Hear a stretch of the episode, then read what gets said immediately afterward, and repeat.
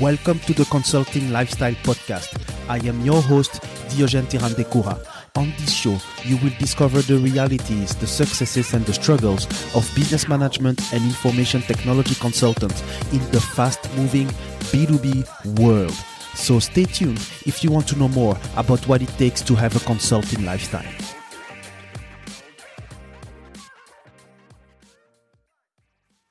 My guest today is Neil Haley. Neil is an ex professional wrestler uh, who is now working at the radio station and at the same time is, he owns uh, a digital marketing and tutoring service company. Uh, we will talk about uh, not only his uh, very particular story, but also about his business model, also um, the type of uh, the type of customers that uh, that he's uh, trying to serve, the business model that is pretty particular that he has because it is uh, more uh, tailored uh, services that are provided rather than systematized or productized services. and we will also talk about his vision about teamwork and time management and the future of business with regards to uh, the coronavirus or COVID 19 period that we are living in.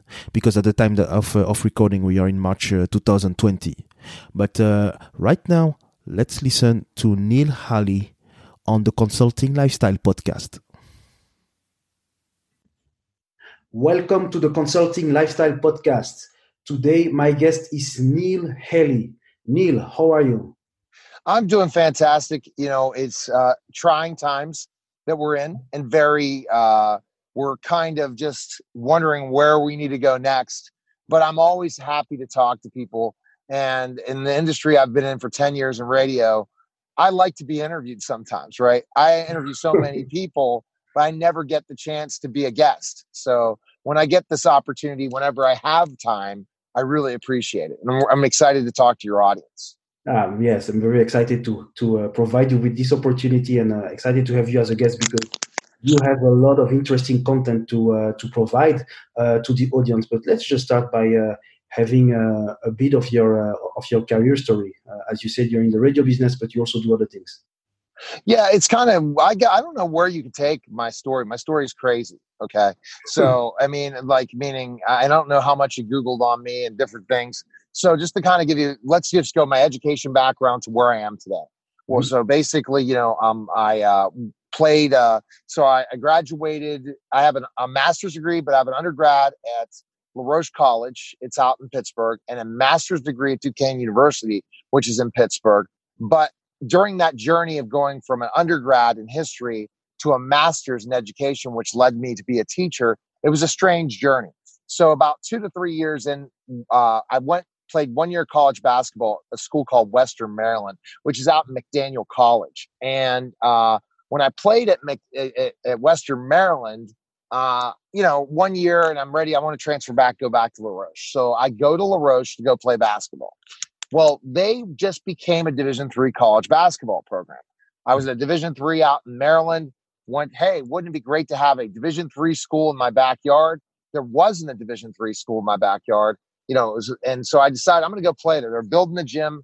And during that time period, I was discovered to become a professional wrestler. I'm a legitimate six foot 10.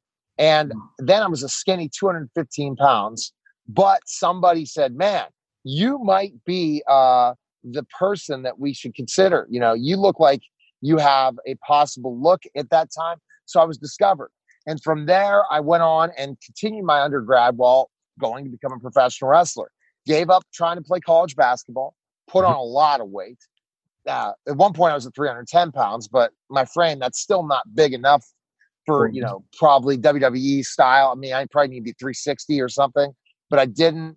Hmm. Uh, you know, so I basically went through uh, the process in that conversation uh, in wrestling, and I loved it. I loved performing. I was a very shy kid growing up, very shy, big guy. But when I got into professional wrestling, I just said, man, this is fun. This is something where, you know what, to get to perform, take bumps, it becomes a drug for you in so many ways. And that's why these guys, you see them and they never want to give up because the audience gives you that that thing, the whole story of how we tell a story in the ring. Mm-hmm. So I went through that process, and during my undergrad, dropped out of LaRoche, went on to uh, down south to wrestle uh, in Tennessee, Missouri, and also uh, Arkansas, and on a local television shows. They ran shows six nights a week, and I learned the craft. During that time period, I ran into people like The Rock, the mm-hmm. Headbangers, uh, the Rock before he was The Rock, wrestled uh, Jerry the King Lawler many times. I don't know if you're a fan of, of professional wrestling. The old school guys, I definitely was around them. And that kind of taught me a lot about brand, yeah. what made something special. And whenever I write my book about how to build a brand, I look at wrestling. What that makes people interested to spend their money? The old days. Now it's about, well, anyone could be a professional wrestler. But when I was around, are you seven feet tall? Are you 500 pounds? Are you built awesome? Are mm. you a good looking guy? Are you, do you look like a character that people just normally don't see walking down the street that yeah. differentiates you from the average everyday person? I could still walk around, you know, and show up at a wrestling event and they'd say, man, this guy's a sideshow. Even though my height and, you know, I'm probably 270 or 280, it just varies, maybe worse now with the coronavirus being stuck in the house. But ultimately, I went through that process of uh, of of learning the brand through professional wrestling. So I was a professional wrestler, uh, wrestled down south, went home, went back, and decided just to work the minor leagues. What I learned my craft every weekend. Went back, had a job, went back through my undergrad, got my undergrad, and I was still wrestling. And I had a job, and the job really stunk. It was customer service to, for mortgage to get credit, like credit bureau for mortgage companies, customer service. Mm-hmm. Pretty dead end job for having an undergrad, right? What what time? Uh, in which year are we approximately? Oh, that's a great thing. Okay, so you're dating me, making me old, but I'm I'm, four, I'm 47 now, uh, so I'm looking at specifically enough uh, when uh, it was probably 1996, 1997. We're talking uh, around 96, 97, working at the Credit Bureau in Columbus, and I, which was in Pittsburgh, uh, CBC. It's no longer around. So I was doing that and wrestling on the weekends because I didn't want to take on. I mean, I had undergrad in history. I had a good grade point average, but I didn't want to give up anything that would keep me from not wrestling. Right, working weekends, grinding like many entre- many successful business people worked. I had my dream of wrestling, so I found the most dead end job or a job that's professional, but yet I could go out and do my craft on the weekends because that's what I truly love. Yeah. So I went ahead and uh, w- had a great tour out in Bremen, Germany. Worked there for ten nights, uh, and that's when I said, "I'm done. I'm getting ready to get married. I'm gonna. I'm just gonna retire early." So I retired in '99. So I was not very old at that point if you look at if I was born in 73, 99, that's only 26 years old. 26 years so old. I so so I walked away 26, 27 years old, uh, which is probably good for me. But I walked away to become a teacher. During that time and before that time, I did uh, produce and host a wrestling talk show, TV and radio. So I learned about the industry in the entertainment world years before, not knowing I would get back to that space again. And again, if I would talk about podcasting and radio, it makes me money, but it's truly my passion. It's truly something where it really I work hard for not what I'm worth. So if, if we take a uh, thanks very much for the for the answer. I think it provides a, a good ground for the rest of the of the discussion because uh, one thing that is coming back is the fact that you stuck with doing what you love. Uh, yes. you uh, understood or you started to understand branding through wrestling and within wrestling uh, around wrestling you learn different skills uh, and those skills you're using in your activities today. So what type of activities do you do today? And uh, great great great great point. That's a very good uh, point. Uh, through that process of becoming a going into going back to getting a teaching degree and through teaching i went on so you have to pretty much tell the whole story but i'll kind of go quick through it. So i taught X amount of years, and uh, someone came to me said you should do a po- you should do a podcast on a college radio station about education. Well, I thought, okay, it'll promote my tutoring business because I expanded when I was a teacher as an entrepreneurial mindset and said, hey, I'm going to make money as a tutor. And I had tutors that worked for me, and I was trying to expand a tutoring business at that point in time. If you look, if I look at my all my entrepreneurial mindsets, something has always dera- derailed me that's out of my control. But I've learned so much from it.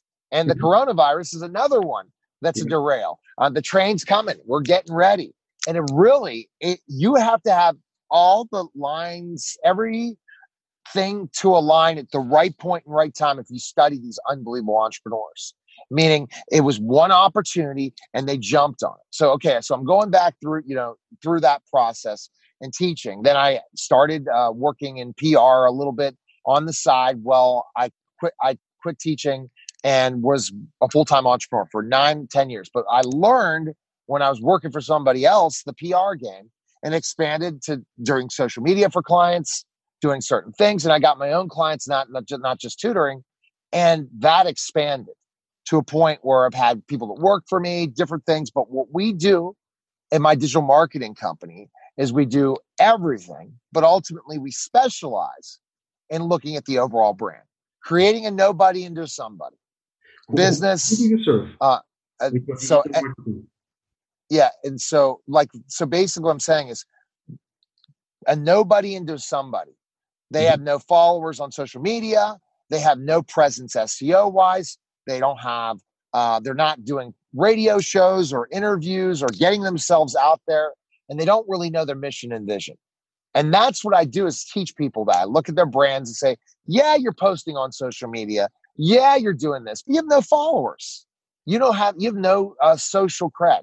And if you don't have that, that credibility, you're not people are not going to bu- differentiate you from somebody else like i talked about in the earlier in the interview we talked about wrestling and yeah. how wrestling equates uh, to now nowadays right mm-hmm. you're talking rest the days when i was a professional wrestler that you had to be differentiate yourself to make money in the business or be considered one of the best well the same thing comes to when you're trying to be an entrepreneur you need an entrepreneur or you're a brand you need to differentiate yourself from the competition. What makes you special?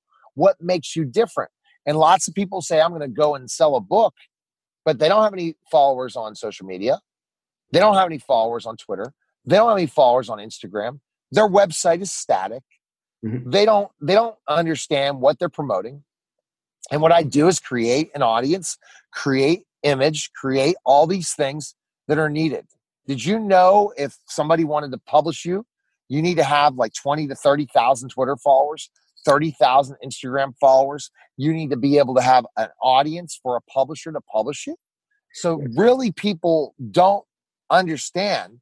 Yes, it doesn't equate to sales, but ultimately, without the branding, you don't get sales. Yeah. So, and go ahead, sir. All, the, all those prerequisites that you have mentioned, like uh, having a certain tens of thousands of followers on Twitters or on Instagram, uh, etc. So, so uh, is it the target market that uh, that you have, or could you also have uh, companies coming to you telling you, okay, you know what, I am a, a small niche uh, entrepreneur, and I, or we are just a small niche organization, and we just want to be big in our neighborhood, or we just want to be big in our uh, in our city, and it's just. That's a great point. That's a, that's a great point. Like for example, I have a co- company called ServPro of Southern Butler County, ServPro, one of the small ones. We have more followers on our Twitter uh, than the ServPro does the corporate ServPro. So, uh, but ultimately, it's all about if you talk a business versus a brand, the business makes the mistake that they don't create blog posts, they do not engage in social media consistently, mm-hmm. they do not uh, get themselves out there w- with media coverage. They miss everything. They go to trade shows and say, well, that's all I needed to do, or I do an event, or I did one post on LinkedIn.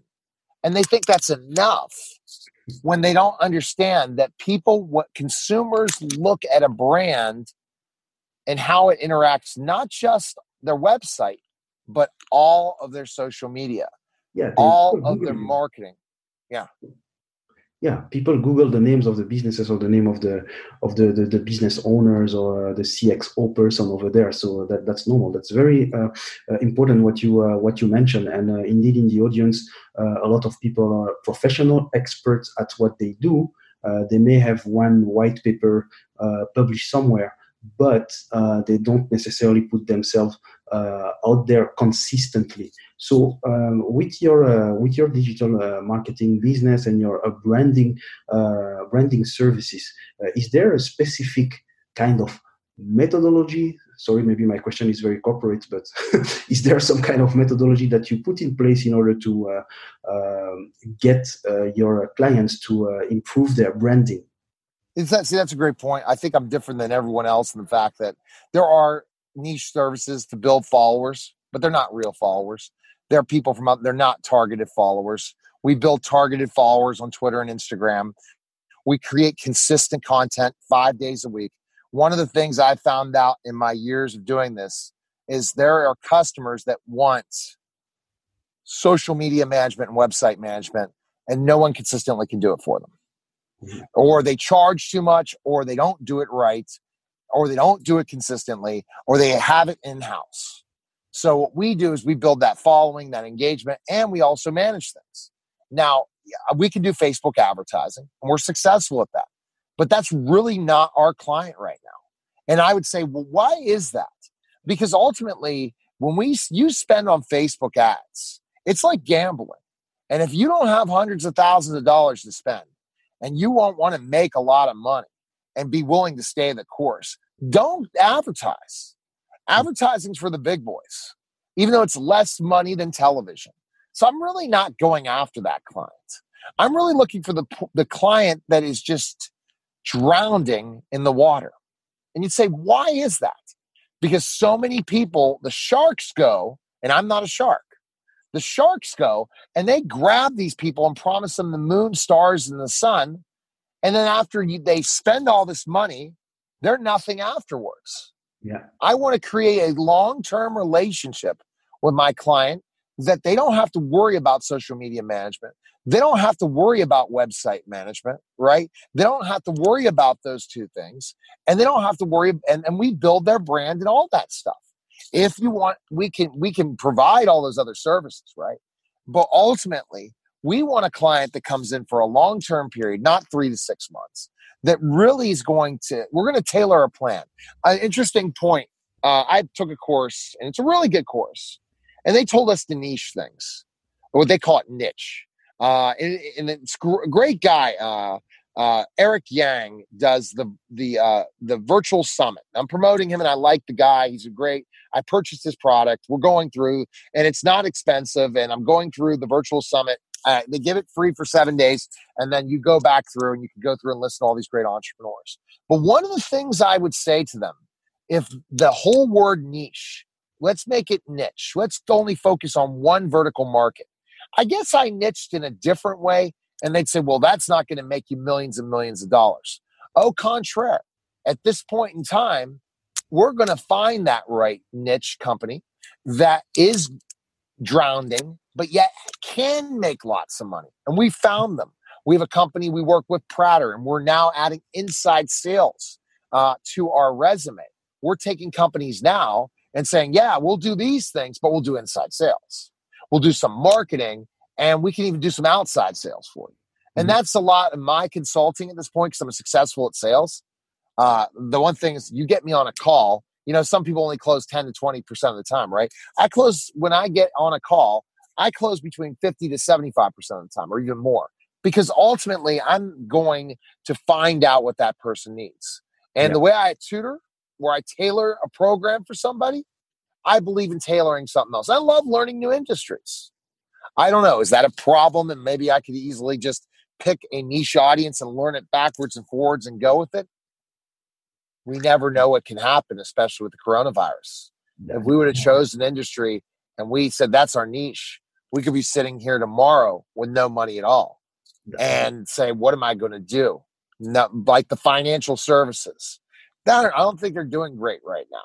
Right. And if it, uh, yeah, I think it's a great segue what you say with the the coronavirus situation. So at the time of recording, we are in uh, mid March 2020, and uh, uh, the whole world is affected by uh, by that pandemic right now, and uh, it impacts business. So what you just said about the the fact that you do and you're comfortable with tailoring your services instead of uh, standardizing uh, them for uh, for everybody. Uh, I think it's yeah. How, how can you how can it be uh, an advantage, a competitive advantage in a in a crisis? Right.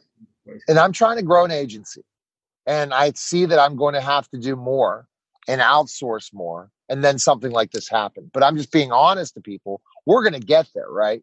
And we make these kind of things, but we're strategically figuring it out. What's not fair is there are a lot of companies that have a lot of payroll, but a lot of that money, honestly, is not their money at all. They could have this $10 million agency, but they could have investors and it's really not their money at all.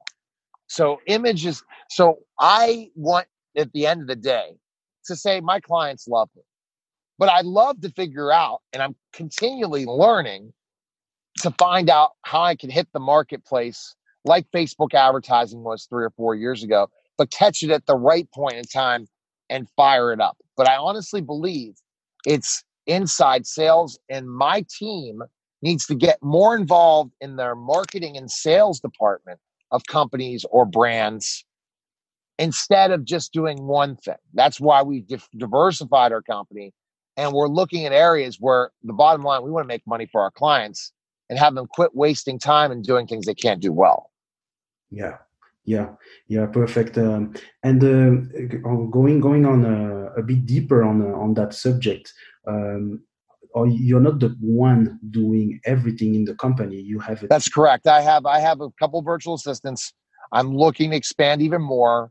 I'm looking to even bring some white labeling services and we have a team but we had eh, but we it varies during the seasons but ultimately, a goal of mine is to have like three full time virtual assistants and really scale this. I made a mistake to always be the man at times, and mm-hmm. I'm not going to do that anymore because I've expanded it to a certain point.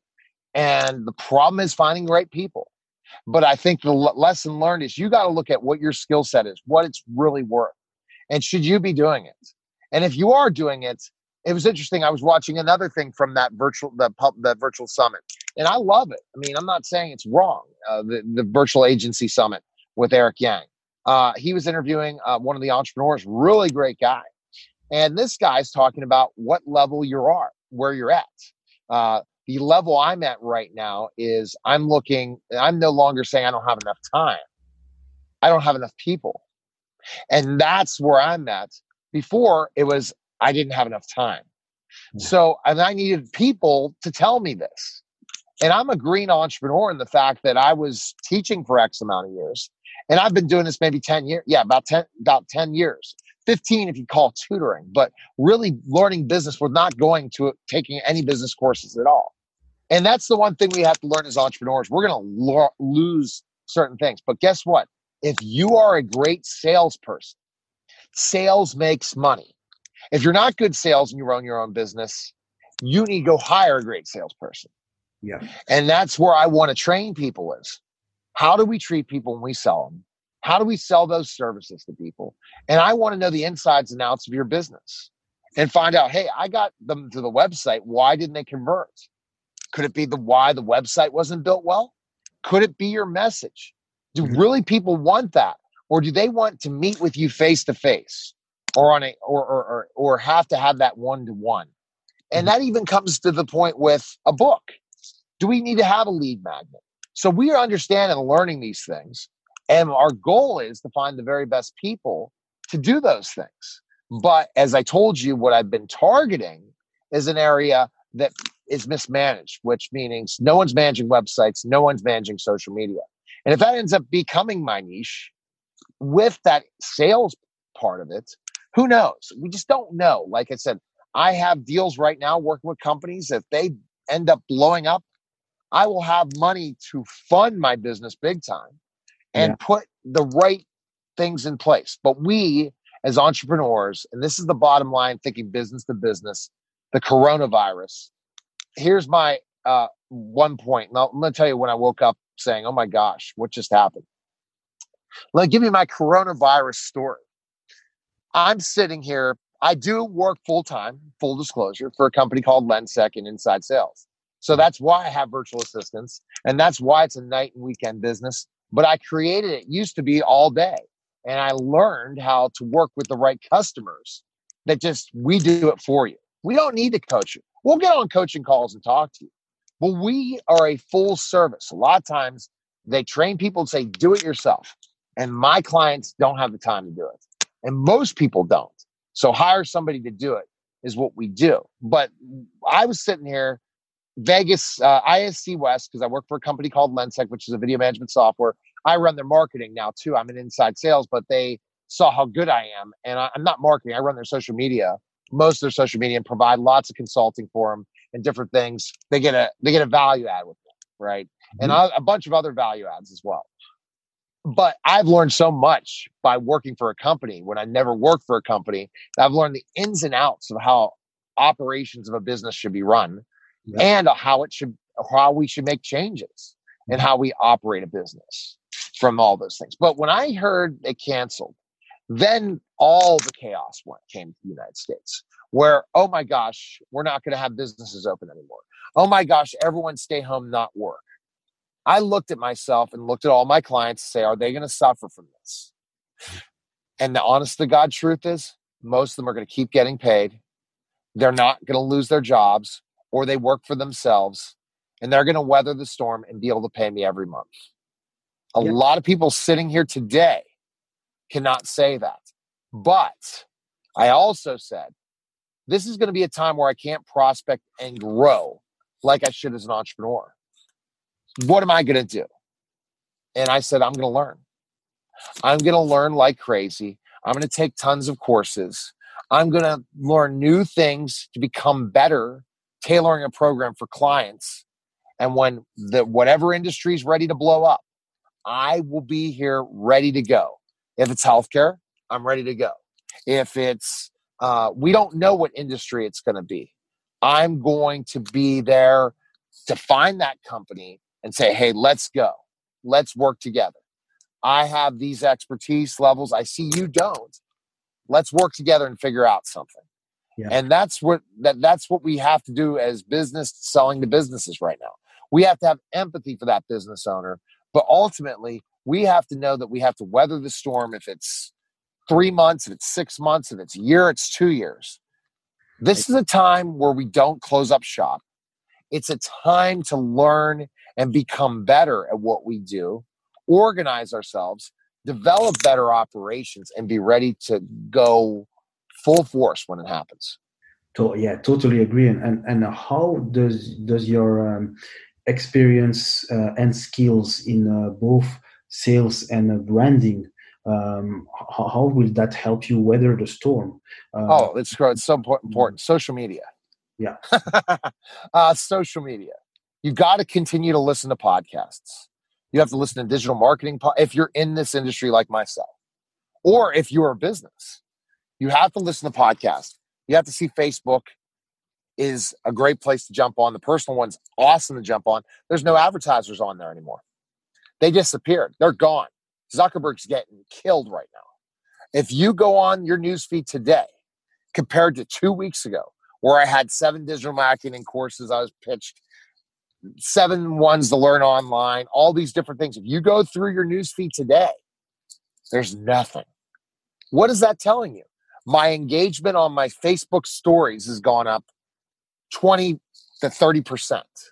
Uh, the the people and discussions and everything and getting to see the right people on your newsfeed are there. So this is a great time to get involved in social media. Mm-hmm. I don't recommend you prospecting people mm-hmm. unless you find people that are not suffering through this storm. And that the problem is it's very hard to identify that. And maybe having a conversation like, hey man, I'm really going through some hard times and creating a relationship today and not sell them and then identify what they need or bring other sales reps on for you that are talking to those people in the industry. They not they're not sales reps. They're more like referral people that you pay 20% for the lifetime of that client and they'll go out and sell for you. And then they're bringing them into the funnel and you'll know you can sell to them. I don't recommend some of the crap I'm seeing now where especially in the education industry because guess what my tutoring I still tutor. I still do SAT, but I'm completely online now. I tutor a bunch of kids in Ohio. Uh, and I'm trying to get my Pennsylvania people to say, go digital right now. Okay. But I'm slowly but surely going to expand that business again. But I'm not going to say, hey, you know, all the kids are home now. I can help you. I'm the expert. People don't want to see that. Provide value. And I've learned that from courses. I rather give people value in these groups in podcasting, in these education groups. Mm-hmm. And later, the relationship starts.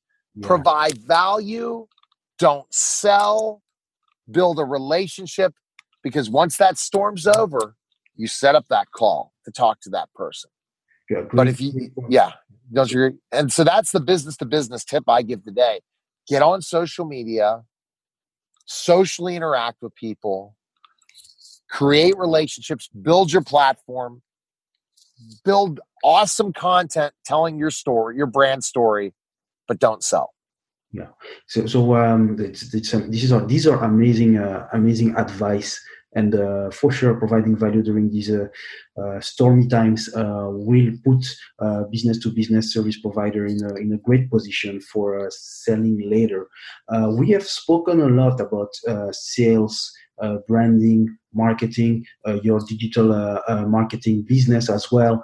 Uh, there is one thing that you mentioned, and I think it is also important for for the audience. So you do have three virtual assistants uh, working full time with you. Yes. And I have I have just two questions related to that. So one is, how did you Uh, vet and, and train those assistants in the operations of, uh, uh, uh that you have, and uh, how do you ensure their, their, your retention of of those assistants? That's great. That's a great thing, and I've had other people have worked for me, and then the storm weather and I had to let them go. But here's the biggest mistake I made before that I'm not making a second time when I decided to bring virtual assistants on again or workers. It depends. Just all depends. I call them virtual assistants, but they can be whatever they are. They're not coming into an office.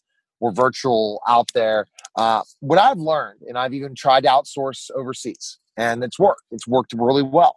But ultimately, it's all about cash flow. When you're going to bring people on, you have to be at a point where you can't do anything anymore. You talk about you don't have any time anymore. And then when you hire them, you don't think it's to free you up to have free time. I'm sorry to tell you this or you might as well close your doors tomorrow. And I made that mistake years ago. I had five people working for me, six people working for me. And guess what? It was just so I had more time. what did, did I use that time to go out and sell? I didn't. Now, whatever I'm investing in, I better have. No, I can't worry about that right now. And I'm hoping to weather the storm. And we have to make those decisions again. But I don't think I have to worry because I got five new referrals in the pipeline right now. And hopefully I close three of them and then that will at least break even for what I'm paying for right now because I don't have any time. So if you don't have any time, you know if you let those people go today, you wouldn't have enough hours in the day to do it. Then you got to keep them right. But ultimately, you got to look at what you're investing in your in your everything that's an expense and say, how can I double that? Not ten times that next month, because that's a real. That's not setting a bar very high, but it puts you in a focus that you got to go out and do sales. The mistake people make is they hire people just so they have more time, but they're not using it to grow a business. Yeah, exactly.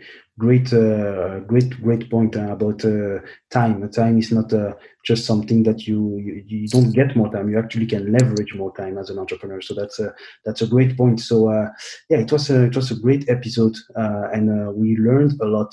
Neil, you are very active. You have done a lot. you went from uh, uh, studying history, being a professional wrestler, and now you're a, a full-time worker doing digital marketing, having a tutoring business, and uh, pretty excellent. And the audience can nationally syndicated radio show host, celebrity interviews. Uh, we don't own the internet radio station. We could talk.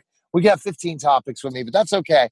I'm, I'm fine with this. B, we're talking to B to B but I could talk about anything, and, and, and it's, it's, it's, and you're able to keep me to a certain point. That's great. You're really understanding the time, and I hope yeah. everyone gets value out of this.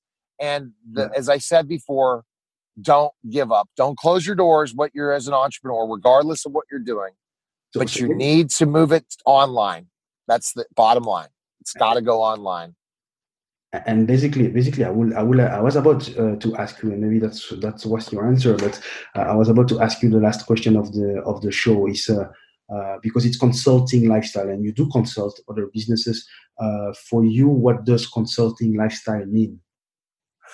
Consulting lifestyle means ultimately being able to put your um, self into that business when you're working with a business, you don't understand the ins and outs of that business and understand the industry, what their pain points are, and really uh, understand their difficulties and challenges, mm-hmm. you can't have success with them. If if you think one size fits all, it doesn't. And you really have to understand that business owner or author or celebrity and understand why they're doing it and be as passionate about their business as you are for them. So, meaning you have to have as much passion as that business owner has, or entrepreneur has, or celebrity has of what they do. And then you're going to create a great relationship. A lot of consulting means, in my opinion, it means a relationship marketing. You really have to develop a relationship. If you're not a relationship person in consulting, you might as well give up, right? You really have to build a relationship. And you're not a relationship builder, go ahead, get some money, and have somebody else be your relationship marketer. But if you're a relationship person, you're going to have great success regardless of what storm's happening. Yeah, and I, I totally agree. Uh, also, try to build my business based on relationships. So, uh, Neil, uh, that was a great, uh, great episode. Uh, we have a lot of value. Uh, we got a lot of value with the audience. I will be very happy to have another episode with you, maybe uh, a bit after uh, the, the, the whole coronavirus and its consequences. Uh, I yes, I, I, would a prediction on this. the prediction is we're going to do things differently after this is over. Yeah. And and ultimately, if we're not willing to learn and be flexible and change what we do, we're going to fall. It's almost like you know when the steel industry in Pittsburgh stop being the steel industry and you had to get trained in something else. If you didn't decide to switch over, you would end up unemployed. But if you decide to make changes and learn new things and become totally digital, that's the only way you can do things. Yeah, totally agree. Totally agree. So thanks very much, Neil. And uh, we will discuss again uh, a few months from now. All right. Thank you for listening to the Consulting Lifestyle Podcast. Leave a review on iTunes if you have enjoyed the episode and subscribe to the podcast so that you get notified to hear other episodes with your host Diogene Ntirandekura.